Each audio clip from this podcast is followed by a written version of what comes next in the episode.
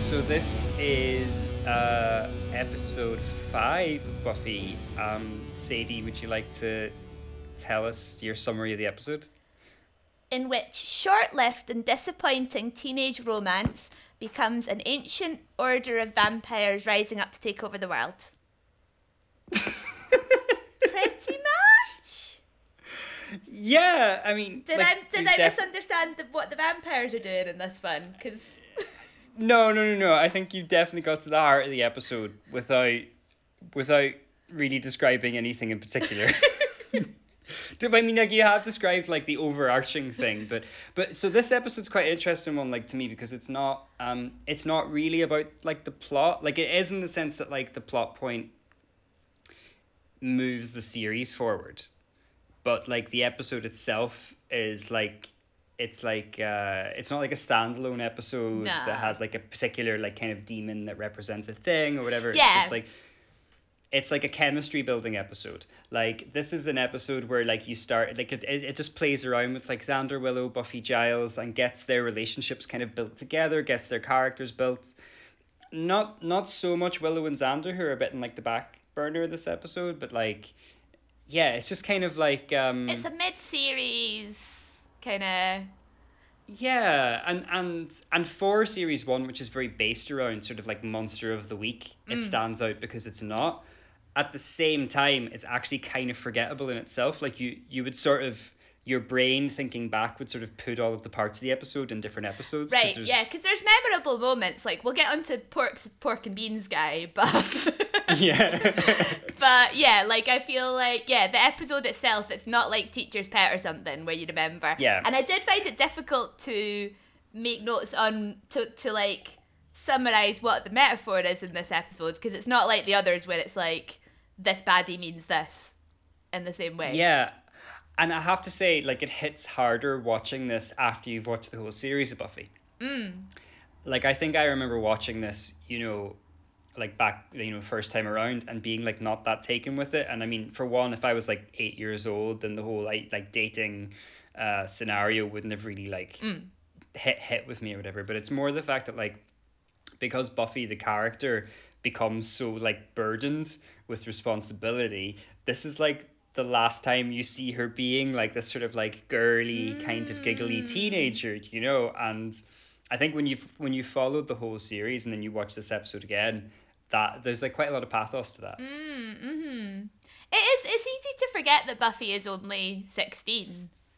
Mm-hmm. Like in my head there I was like she's the same age as Greta Thunberg. Thunberg is that your surname? Which is Yeah. a really bad comparison if you're talking about her being just a 16 year old girl because ne- neither of them I know, right?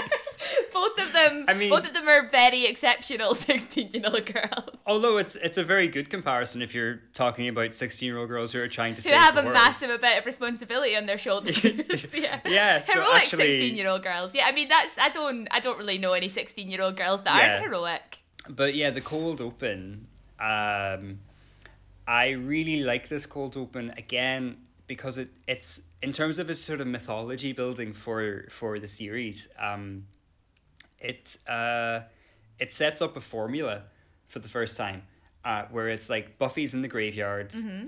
There's a fight with a vampire.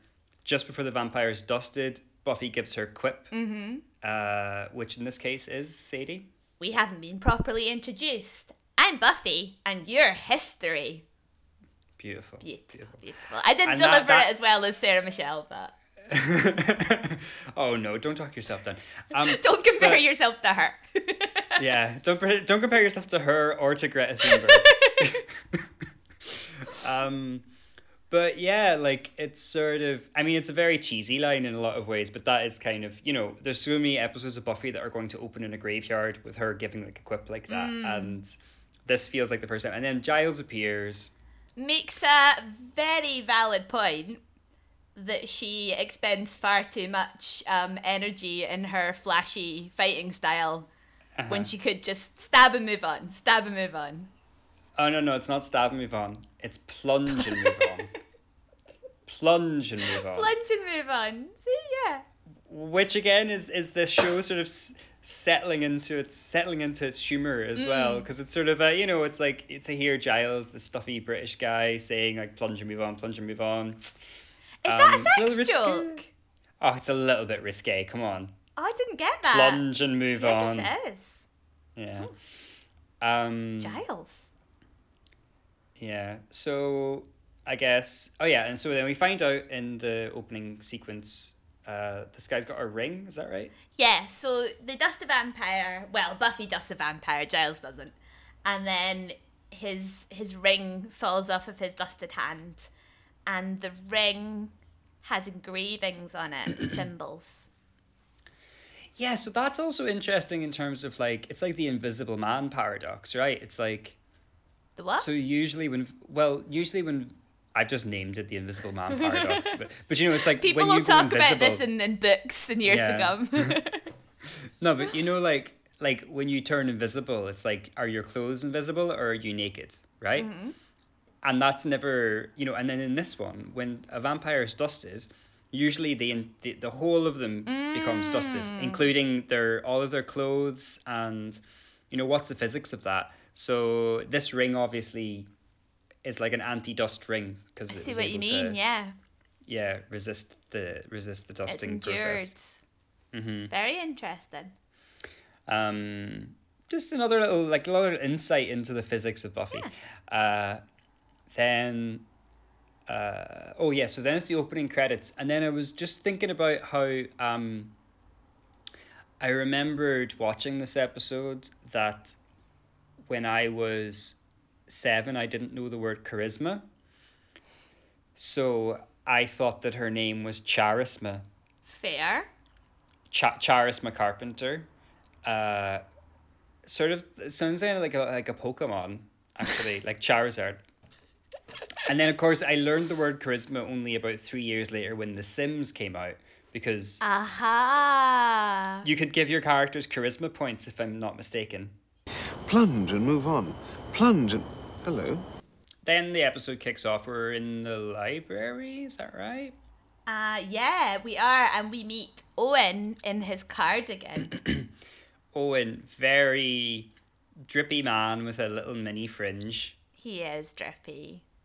Um, He's a little bit dreamy. I can see. I can see the appeal. He is. He is. He is dreamy. He's dreamy in that very '90s high school sort of way. Yeah, he's Um, dreamier than any of the others we've met so far. I feel. And um, yeah, it's the way he's like like bookish but handsome. Yeah. You know, that's that's the kind of combination that they're going And he's for. got like a wee necklace, doesn't he? yeah, he's To sensitive. show that he's like a bit. Ooh, yeah, necklace. yeah. He's not like the other boys. Mm-hmm. He's more Owen-y. And then he comes in and he says he's in the library because I lost my Emily Dickinson. Uh-huh. So he's talking about a book of Emily Dickinson's poetry, but he refers to it by just her first name. Mm-hmm. Well, which- sh- shows his affinity for her. I guess so. I mean, I, I still think it's a little bit odd. Like, no matter how much you like an author, I would rarely refer to their book by just their first name. He uh he says that he doesn't imagine Buffy to lock herself in a dark room with loads of musty old books. Yeah, he Um, thinks she's more of a party girl, right? Is that the implication? Yeah, uh, we, uh, but it's almost it is also kind of one of those like self neg aggrandizing things. Like, Uh-huh. oh no, you know, you're not like me. You wouldn't just lock yourself in a room with loads of books, which which we see more of, which lays the lays the foundations, I think, for Owen's character. I don't know. Yeah, he's pretty self-aggrandizing. Yeah. Um, I do like the moment where Giles is like, "Oh, Emily Dickinson, she's a very good poet for," and then Buffy goes, "A woman," and he goes, "For an American." yeah. Lovely line. I love. I actually love Giles all the way through this episode. We'll talk more Oh, about this. yeah. but he's, No, it's no. a really good episode for Giles. this is yeah. I think he's the hero of this episode. um, I wonder what Owen thinks that uh, Buffy and the school librarian are up to when because he he's in the library with them and then they have a book out they've been looking at that's something to do with like the Order of Aurelius and vampire stuff. And then he comes over to look and they're both like, No, no, no, no, you don't want to look at that. So, like, what the fuck does he think that is, is going on in this library?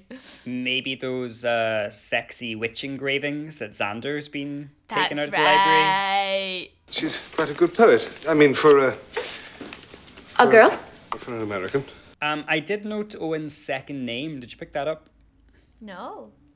His second name is Thurman, Uh huh. which, so the, the year is 1997. Um, Owen Thurman, Uma Thurman. I feel like Thurman was maybe chosen because it was like a very zeitgeisty kind of name at the time. Do you think he's related to Uma? Uh, within the universe of Buffy. Yeah. Well, because the presumably the actor is not called Owen, No, Owen no, he's Thurman. he's called like Christopher Vile or something. Um, Usually the actors have different names. Yeah, no, no, no. I think I think it was just chosen because it has it had an air of glamour about it. And then Owen is Owen. I don't know is Owen like a glamorous name. Like, are there a lot of Owens in America? How do you think he spells Owen? Oh, I think he's O. Like, I think he's O N, like O W E N. Is that yeah. like the American way to spell it? I think it's actually kind of the Welsh way to spell it, Oh, is but it? it's it's it's the American way in the sense that most people in America who have the name would spell it O W E N. Um, Hmm. in and then in like the Irish way, I mean the classical Irish way is the way my brother spells it, which would be E O G. G. Yeah, like Yoghan, like Mm. E O G H A N. We can also accept E O I N. Which is my cousin's name, Owen. Yeah, I mean that feels like um that feels like a compromise to be honest to me. But but yeah, no. I I think I, remember think um, my cousin coming over to visit when I was a kid, and uh, one of my pals meeting him, and I don't know somehow the spelling of his name come came up, and my pal was like, "Oh, that's like how an elf would spell Owen." my god, you should be my brother. That was Owen. Yeah, so then we go to the cafeteria. oh yeah, this is a good scene. And it's a good scene again because they're all just so teenage. They're all Yeah. just like teenage friends. Their like relationship is building with each other. Their chemistry is building with each other. They're making they're making very teenage chat with each other. Yeah, when uh, Xander's like, "Oh, what is this? I think I think it's kale or possibly string cheese." Aye. And that was before kale was like, you know, a hip superfood as was well. it you have to remember. was it big in California though? Like they're a bit ahead of us, aren't they? Yeah, it probably was. But I mean, we're ahead of them. Like Irish and Scottish diets for hundreds of years had kale at the centre of it. Right enough, yeah. Kailyard fiction in Scotland. Like we were clearly eating kale a while ago Yeah, yeah, exactly. We just we've we've in a non-fancy way. Like distanced from our, our roots there. Mm, Um And seaweed. but yeah, picks up speed very fast. Um Buffy goes over to chat to Owen, has that little bump in with with Charisma. Oh, but before that, we've got that lovely bit where um, where where Xander comes in. He's like, Buffy, how'd the slaying go last night? I mean, how'd the laying go last night? No, no, I don't mean that either. yeah, that's I know like, it's like kind of a lame joke, but I love it. You vixen. and I like the there's just a little mini scene next because it's a very like boom boom boom like the editing in this one. Mm. But um, they're talking about it not being a big deal, it being a big deal, and then Willow is like, Giles, tell her it's a very big deal, and again, it's just a little moment that like settles into like Willow and Giles's chemistry, you know. Mm. Um, and yeah, I just I, I, this this feels like an episode that's just there to like make all the characters interact with each other. To me, That's a lovely little exchange. So it's like, yeah, she's like, it's a really big deal. And then he's like, it's a very big deal. And then it's like, wait, what were you talking about? And they're like, Yeah. boys? Obviously. yeah, yeah, yeah. And he's talking about the Order of Aurelius, and it's all a big misunderstanding, and Mm-hmm. it's lovely. I'm afraid it's very big. I did have a question about this, yeah, go about on. the, the timing here. Mm-hmm. So yeah, so so Buffy wants to go on the date, and then Giles is like, the, the date is to the bronze, so they're gonna be, as Cordelia says, a few of us are gonna be loitering in the bronze. Um, I don't know if you call it loitering if you're at a club. I don't know. I guess we don't know how how people to- spoke in the nineties. Um, but yeah, so Buffy goes out slaying with Giles instead of going on her date, right? and then they're they're kind of on a stakeout, and no vampires turn up. So he dismisses her, and then she runs to the bronze, right? Yeah. And then sees him dancing with Cordy and Leafs. Yeah. So does that mean that vampires only rise during club opening hours? Or like before last orders? Because yeah, he- that, he's decided that the vampires definitely aren't coming by that point.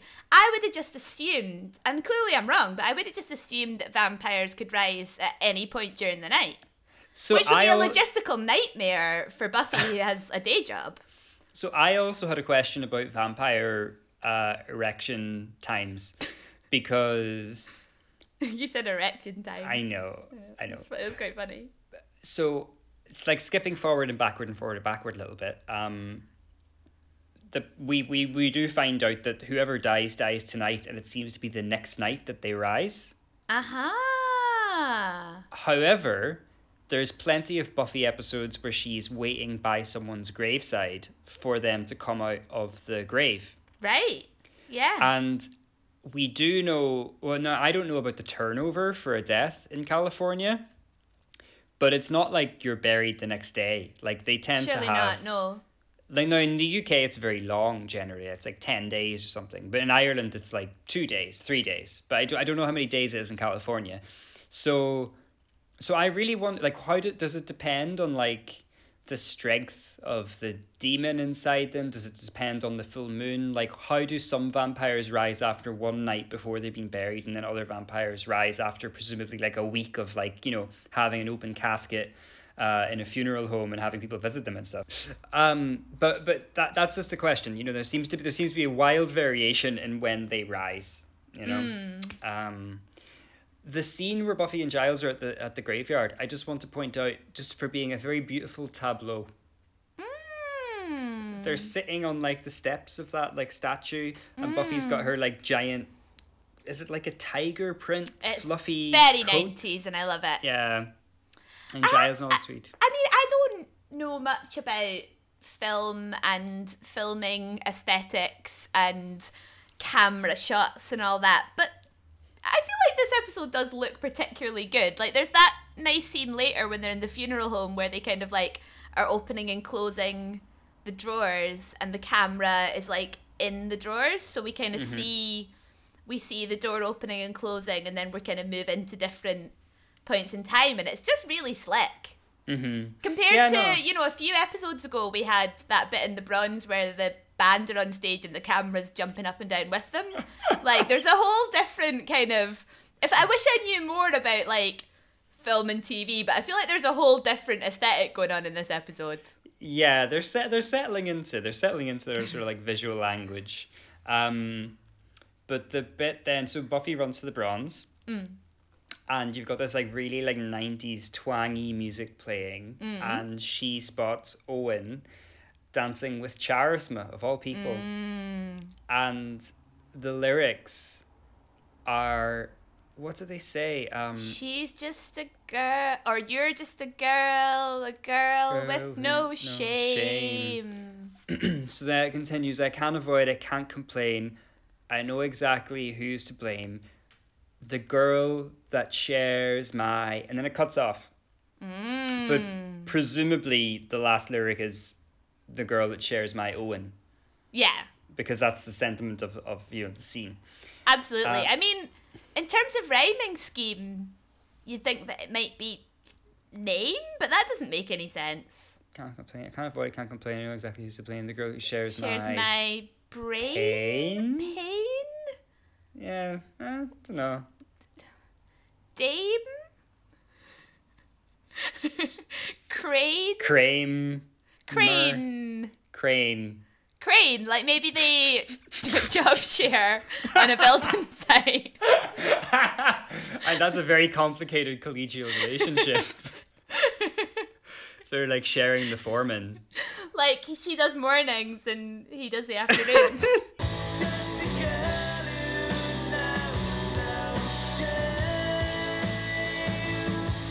So so then we're on the bus. oh yeah, yeah. I feel like I've been on this bus. So this bus what's this guy's deal, first of all? So at this point, so there's this guy on the bus who's going around saying things like, the pale horse emerged with death as his rider, you will be judged. Yeah. At this point, he's not a vampire, is he? No, exactly. He's just like a person. So is he just really religious? Is that the deal? Yeah, we assume that he's some sort of you know like that kind of like homeless evangelical vibe, like that kind of like right raving on the street kind of person. He definitely sounds like the kind of preachers you get on Sauchiehall Street sometimes. Yeah, yeah, with the big microphones. like the ones that are like really into fire and brimstone. Yeah, yeah, and not into being gay generally. Yeah. Uh, If you are listening and you are a non-homophobic street preacher on Buchanan Street, then we're very sorry. Yeah, yeah, we're we're I'm not saying everybody is, but a lot of them are quite. yeah, generally, yeah. yeah. Um, so I had my question, well, not even a question, it was like an observation about this. So, did you notice what kind of bus it was? No. It's an airporter bus. Okay. Uh, you can see like in a few different scenes, it's like Sunnydale Airporter. So I have I have two things to say about this being an airporter bus. Mm. One is that there is no luggage anywhere on this bus. Is And it I is had- it like underneath or? No, there's no underneath. You can tell because it's like It's one of those, quite a little bus, yeah. It's like one of those like kind of low set buses, like set right on the wheels. Mm. Um, so there's no there's no luggage anywhere, and maybe they're all just traveling with their like you know Berlin bum bags to avoid Mm. uh, baggage things. But no, that wouldn't be the case because 1997, you could bring like 17 suitcases with you, and you wouldn't have to pay anything, right? Even on a Ryanair flight. even on a Ryanair flight. So so so one, it's weird that there's no luggage on this airport or bus. But the second thing that's more weird is that it just like kind of goes to show what kind of behavior you could get away with in an air transit setting before 9-11 So is this guy getting off a plane? well let's say he's either on his way to a plane or on his way back from a plane because he's on the airporter bus those shuttles they go from airports to places right so yeah, I don't know. I mean, I could be wrong, but I kind of imagine that if you were walking around saying, "What is it? The pale horse emerged with death as his rider. You will be judged. You will be judged." On your way to the airport, somebody would be saying something. Yeah, or even if it was on the way back, you'd be like, "What did you just like hold this in for your flight from you know Milwaukee or whatever, like the whole way?" Like I don't believe that you're mm. capable of holding that in. So we have to assume that this guy is about to get on a plane spouting this kind of nonsense. And I mean, maybe maybe it's not what you could get away with before 9-11. Maybe this is what you can get away with if you're white and you're getting on a plane mm. before 9-11. Do you know what I mean? Mm. But um, I think that's just another moment where it shows how things change. Because if someone was doing that on an airport or bus at the moment, I mean, there'd be like a SWAT team called in. Yeah, yeah, you wouldn't get anywhere near the airport. Mm-hmm. On the number thirty-eight night bus, um, in Glasgow, though. Oh, that's the one that goes from like your place to my place. Yeah, yeah, yeah, yeah. I've been on that bus many times, and uh, I've heard some stuff about the Pale Rider of Death. Uh, yeah, I mean, usually they're playing like, you know, um, uh, Cascada, you know, heaven off their phone at like maximum volume as well. While shouting, the pale horse of death emerged with. yeah, well, heaven because it's you know it's a it's a religious song. You will be judged. You will be judged. Heaven wasn't by Cascada. That was DJ Sammy. Oh wait, what did Cascada do?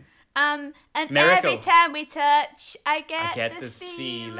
Okay, yeah. Every time we kiss, I swear I could fly. Sorry, it's all it's like the the, the narrowing gaze of memory has like smooshed them all together for me. You will be judged. Next is the next day. I think the next is um, when like Buffy's in the hall with Xander talking about how Owen was dancing with Cordelia. And kind of, you know, just sort of like lamenting the, the missed opportunity and and everything. And then Owen Owen turns up. And they have like a little exchange. And I really like this moment because uh, Xander actually uh, does some great face acting in this scene uh, in his sort of reacting to like Buffy and, and, and Owen. Um, but there's also um, like one of those little moments that like tells you something about like the class difference between Xander and the other people in his mm. group, where Owen's like, "Oh, here, have my watch." And if you look, it's like a Christian Dior watch, which is a very expensive. It looks like some kind of like enchanted motherfucker. Like it's Yeah. big gold thing, and yeah, It's a it's a pocket watch. It's like a golden Dior pocket watch. it looks like an alethiomometer. Alethiometer, Exactly, yeah. yeah.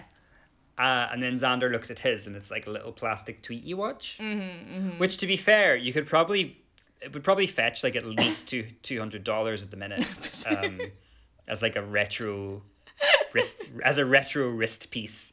but probably not at that point. Not Um, But yet. no, at that at that point, no, it wouldn't have. Um, but yeah, just like another one of these little hints that like Xander doesn't have the same.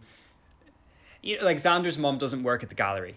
You Mm. know, that's all I'm saying. You know, and we become more aware of that as it, as it goes on. Sure, he's got a certain Owenosity, but Um, and then Buffy runs into Giles in his office, and Giles is having a lovely moment to himself. Mm.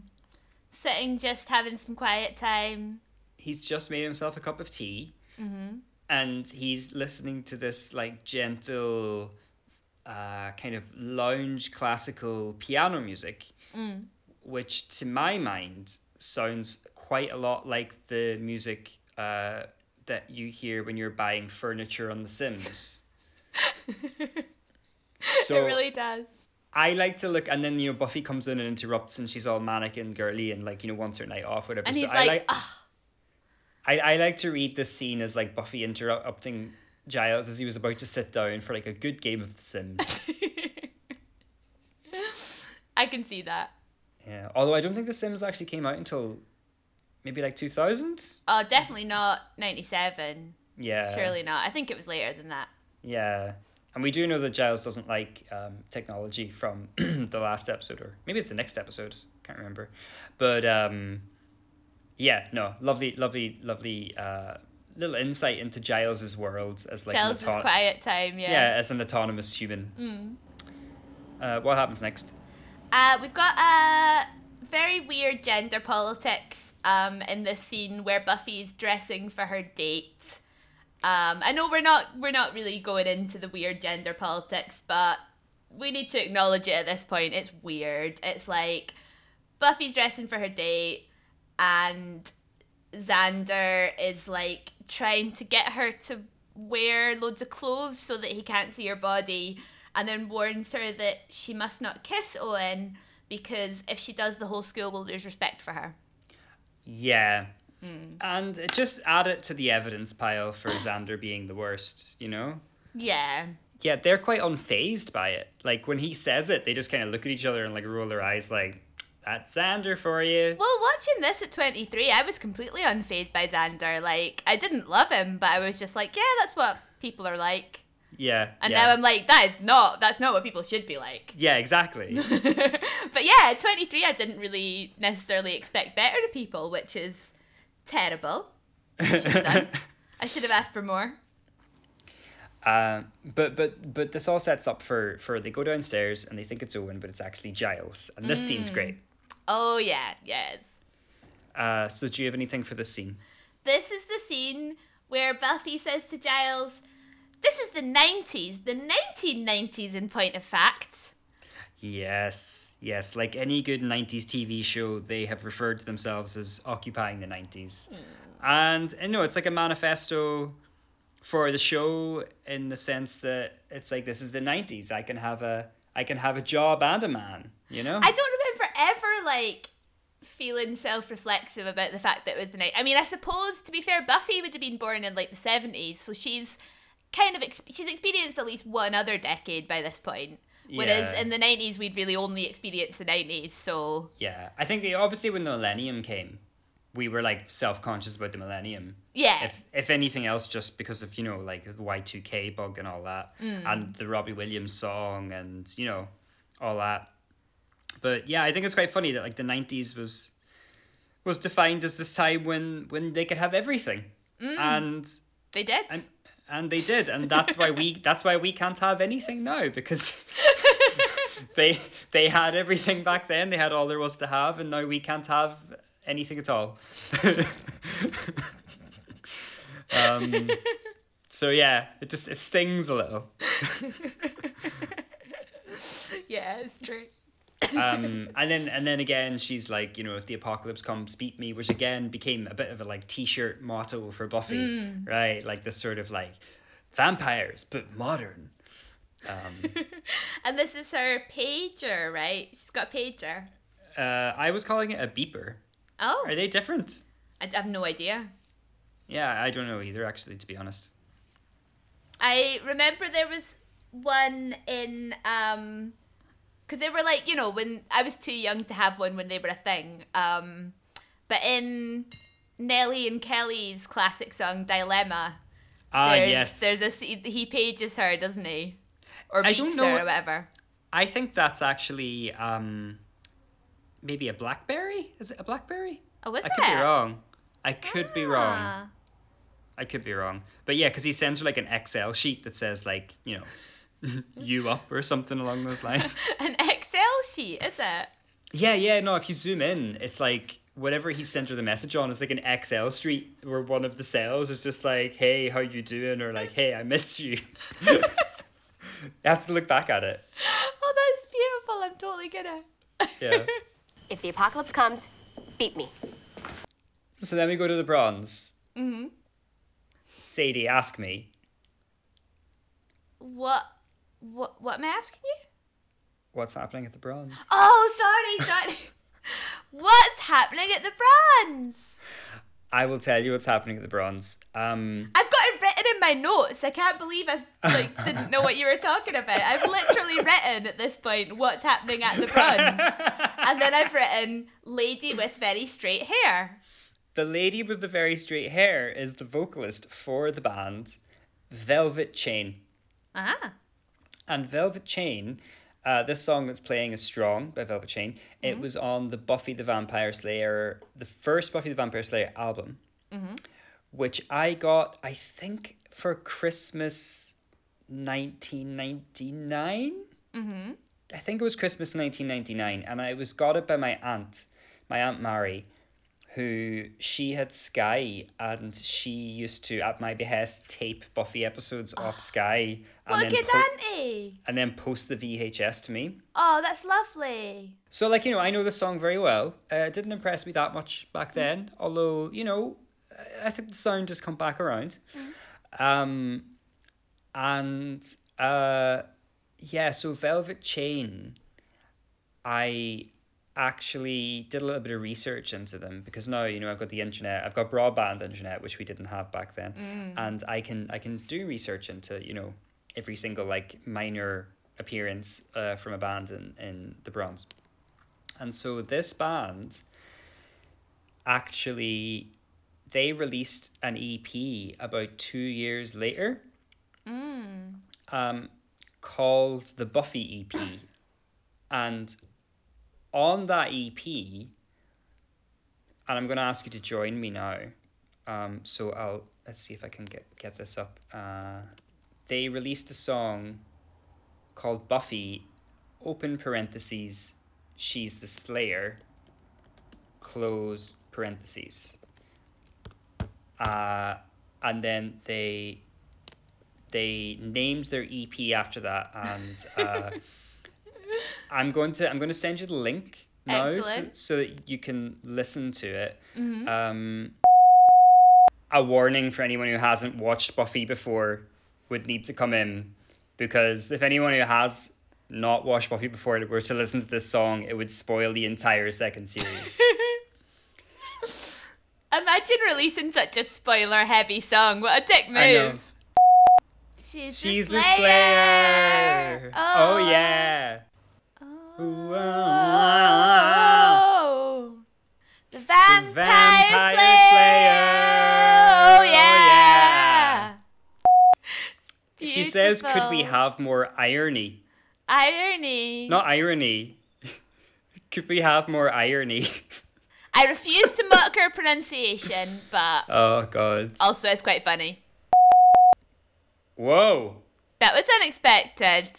The horns or whatever they were. She's the Slayer. Play this at my funeral, honestly. That would be quite a dick move to play this at your funeral when there might well be people who haven't seen the second series there. I mean, no, That- that, that's not going to happen. Oh my god, the song just keeps going, doesn't it? It really does. Does not stop giving. That was a wild ride. Okay, I'm trying to. I'm, I'm trying to get back into the zone here. Where We're are back we? in the bronze. We're in the bronze. We're in the bronze. Okay, we're in the bronze. And Buffy's on the date with Owen. and and then Cordelia sees. Um, Cord- is this yeah? Cordelia walks up and like Looking tries fabulously 90s with her hair Yeah. all crimped. and it's quite a fun moment because like you see Buffy like put her arms around Owen and it's just like you need to go away and she's like really enjoying having having this like this little moment of superiority to to Charisma. And uh, the competition continues because then Angel turns up and Cordy's like Well, hello, salty goodness.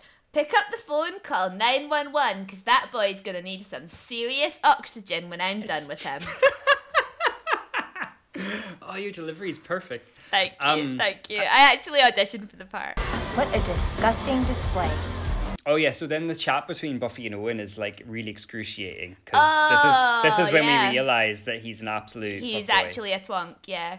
Yeah. Um, when he says, um, yeah, so they're on a date and then uh, she she asks him a question. I can't remember. She says something. And he's like, oh well, yeah, I just I don't get out much because I just find most girls pretty frivolous. I hate, but before he says I don't get out much, he says, "Oh, it's my fault. I don't get out much." It's that's like very like, "Oh, my biggest flaw, it's that I'm a perfectionist." Do you know? It's like it's my fault. I just find most people just very frivolous and um and yeah, yeah, it's just like what do you like you think you're so fucking special just cuz you like Emily Dickinson? Yeah. Like Yeah, do you like. Like do you like any poets that aren't on your high school English syllabus? Oh, gosh, that was. I'm sorry. Ooh, But Ooh, I'm like salty. this isn't this isn't in nothing against Emily Dickinson or do you know like Sylvia Plath, but if like your favorite writer is someone that was given to you by your English teacher in high school, like you're not really you're you're not as like edgy or unique as you think you are. I'm sorry. Yeah, I mean, I say like what poets you like, and if anyone listening to this is a big fan of Emily Dickinson, Yeah, yeah. yeah. But it, it's I'm gonna more stop like doing that. I'm gonna stop doing that. But but like, it's it's it's thinking thinking that that makes him so different. Exactly, like who you like, but don't make out that other people are shit.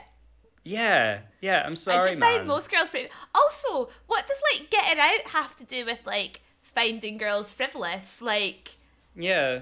if you this if you dislike female identifying people, then hang out with you know. There's other people as well. Or just go or just go to the bronze by yourself like Willow does.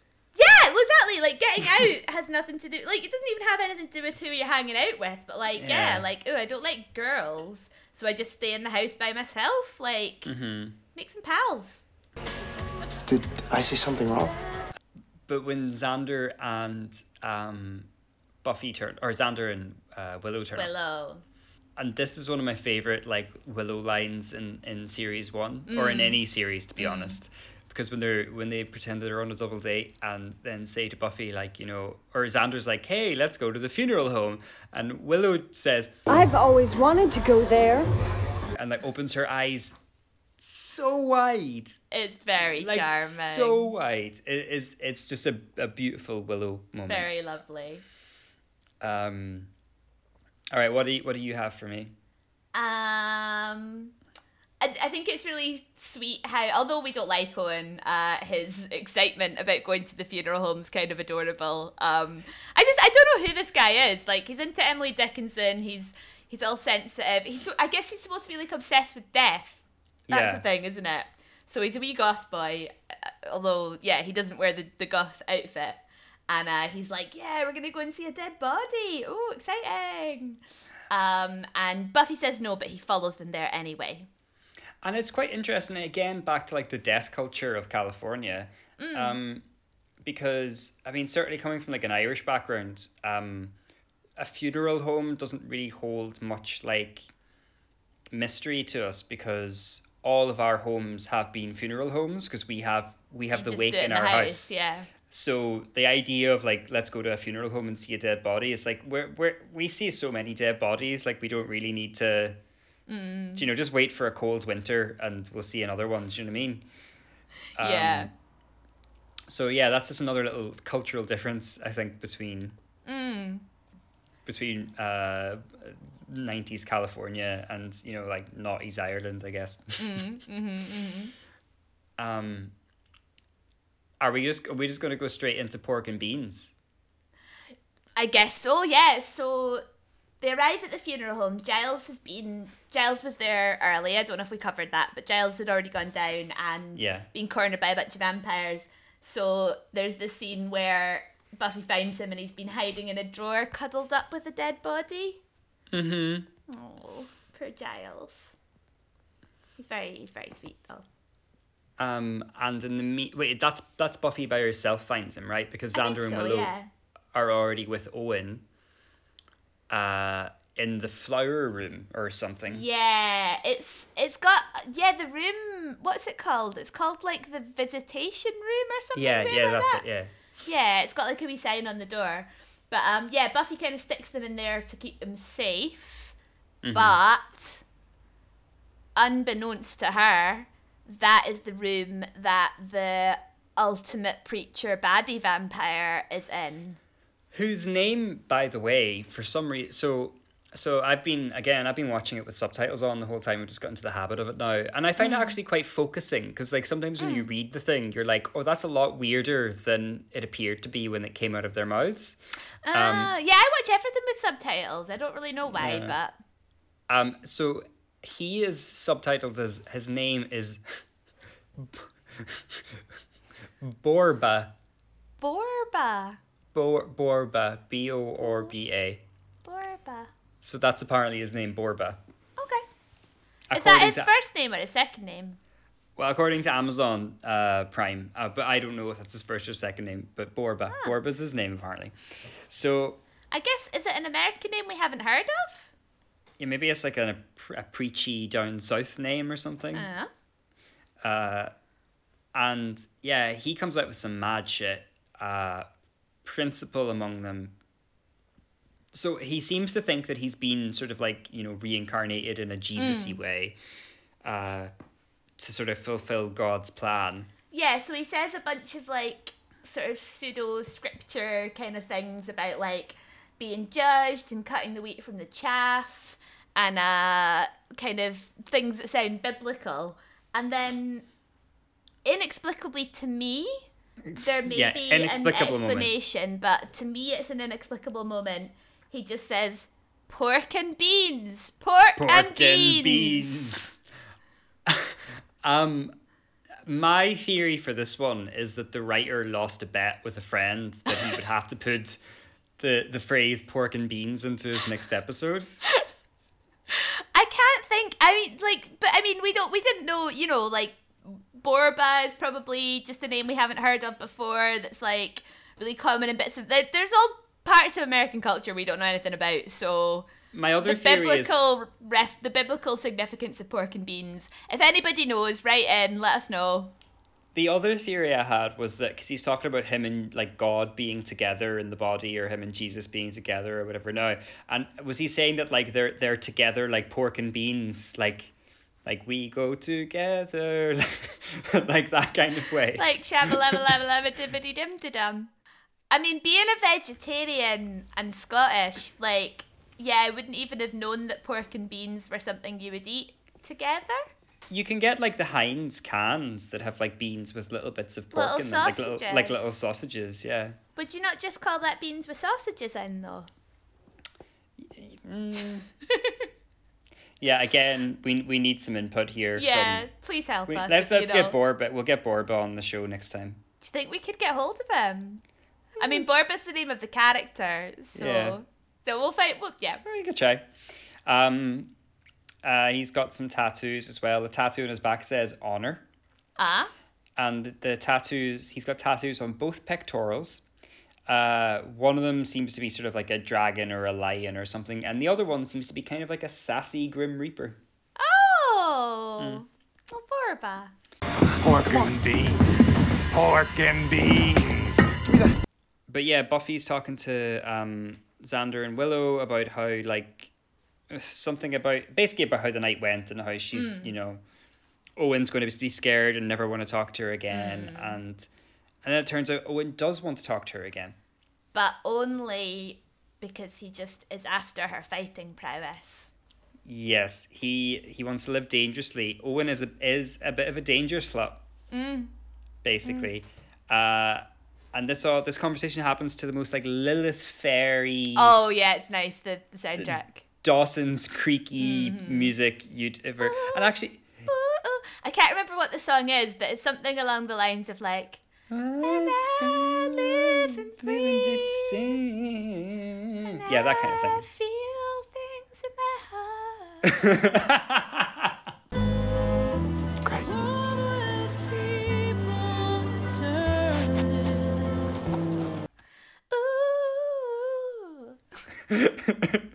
Um and uh, he actually feels quite modelled on Dawson.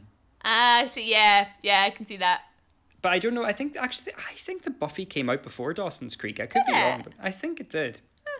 Um, uh, so yeah, he wants to go with Buffy. He wants to go pick a fight in a bar because he's never felt more alive than with all the danger. And then Buffy's heart really falls, and Yeah. and and she's a lot chiller about this than she should be because she should tell him where to go. Um, but yeah, she realizes that you know he's only in it for the danger, and you know she'd get him killed, and and really the whole episode is setting us up for this moment now between between Buffy and Giles. which is the real emotional core of the story. So really, when I describe this episode as like disappointing teenage romance becomes, it's it's actually an episode about Buffy and Giles, isn't it? Yeah, it's like it's it's the first time that they have one of these conversations where Giles properly takes on like a pastoral role rather than like He does some just a- really good uncling in this yeah episode. you know he he shares his experiences with her he he he meets her where she is do you know This is a, the true love story of this episode, and I don't mean it in the like a romantic, like teacher pupil sense. Nothing like that. Love can come in many shapes and forms, Mm-hmm. and the love between a Slayer and her Watcher is a real kind of love. yeah He does care about her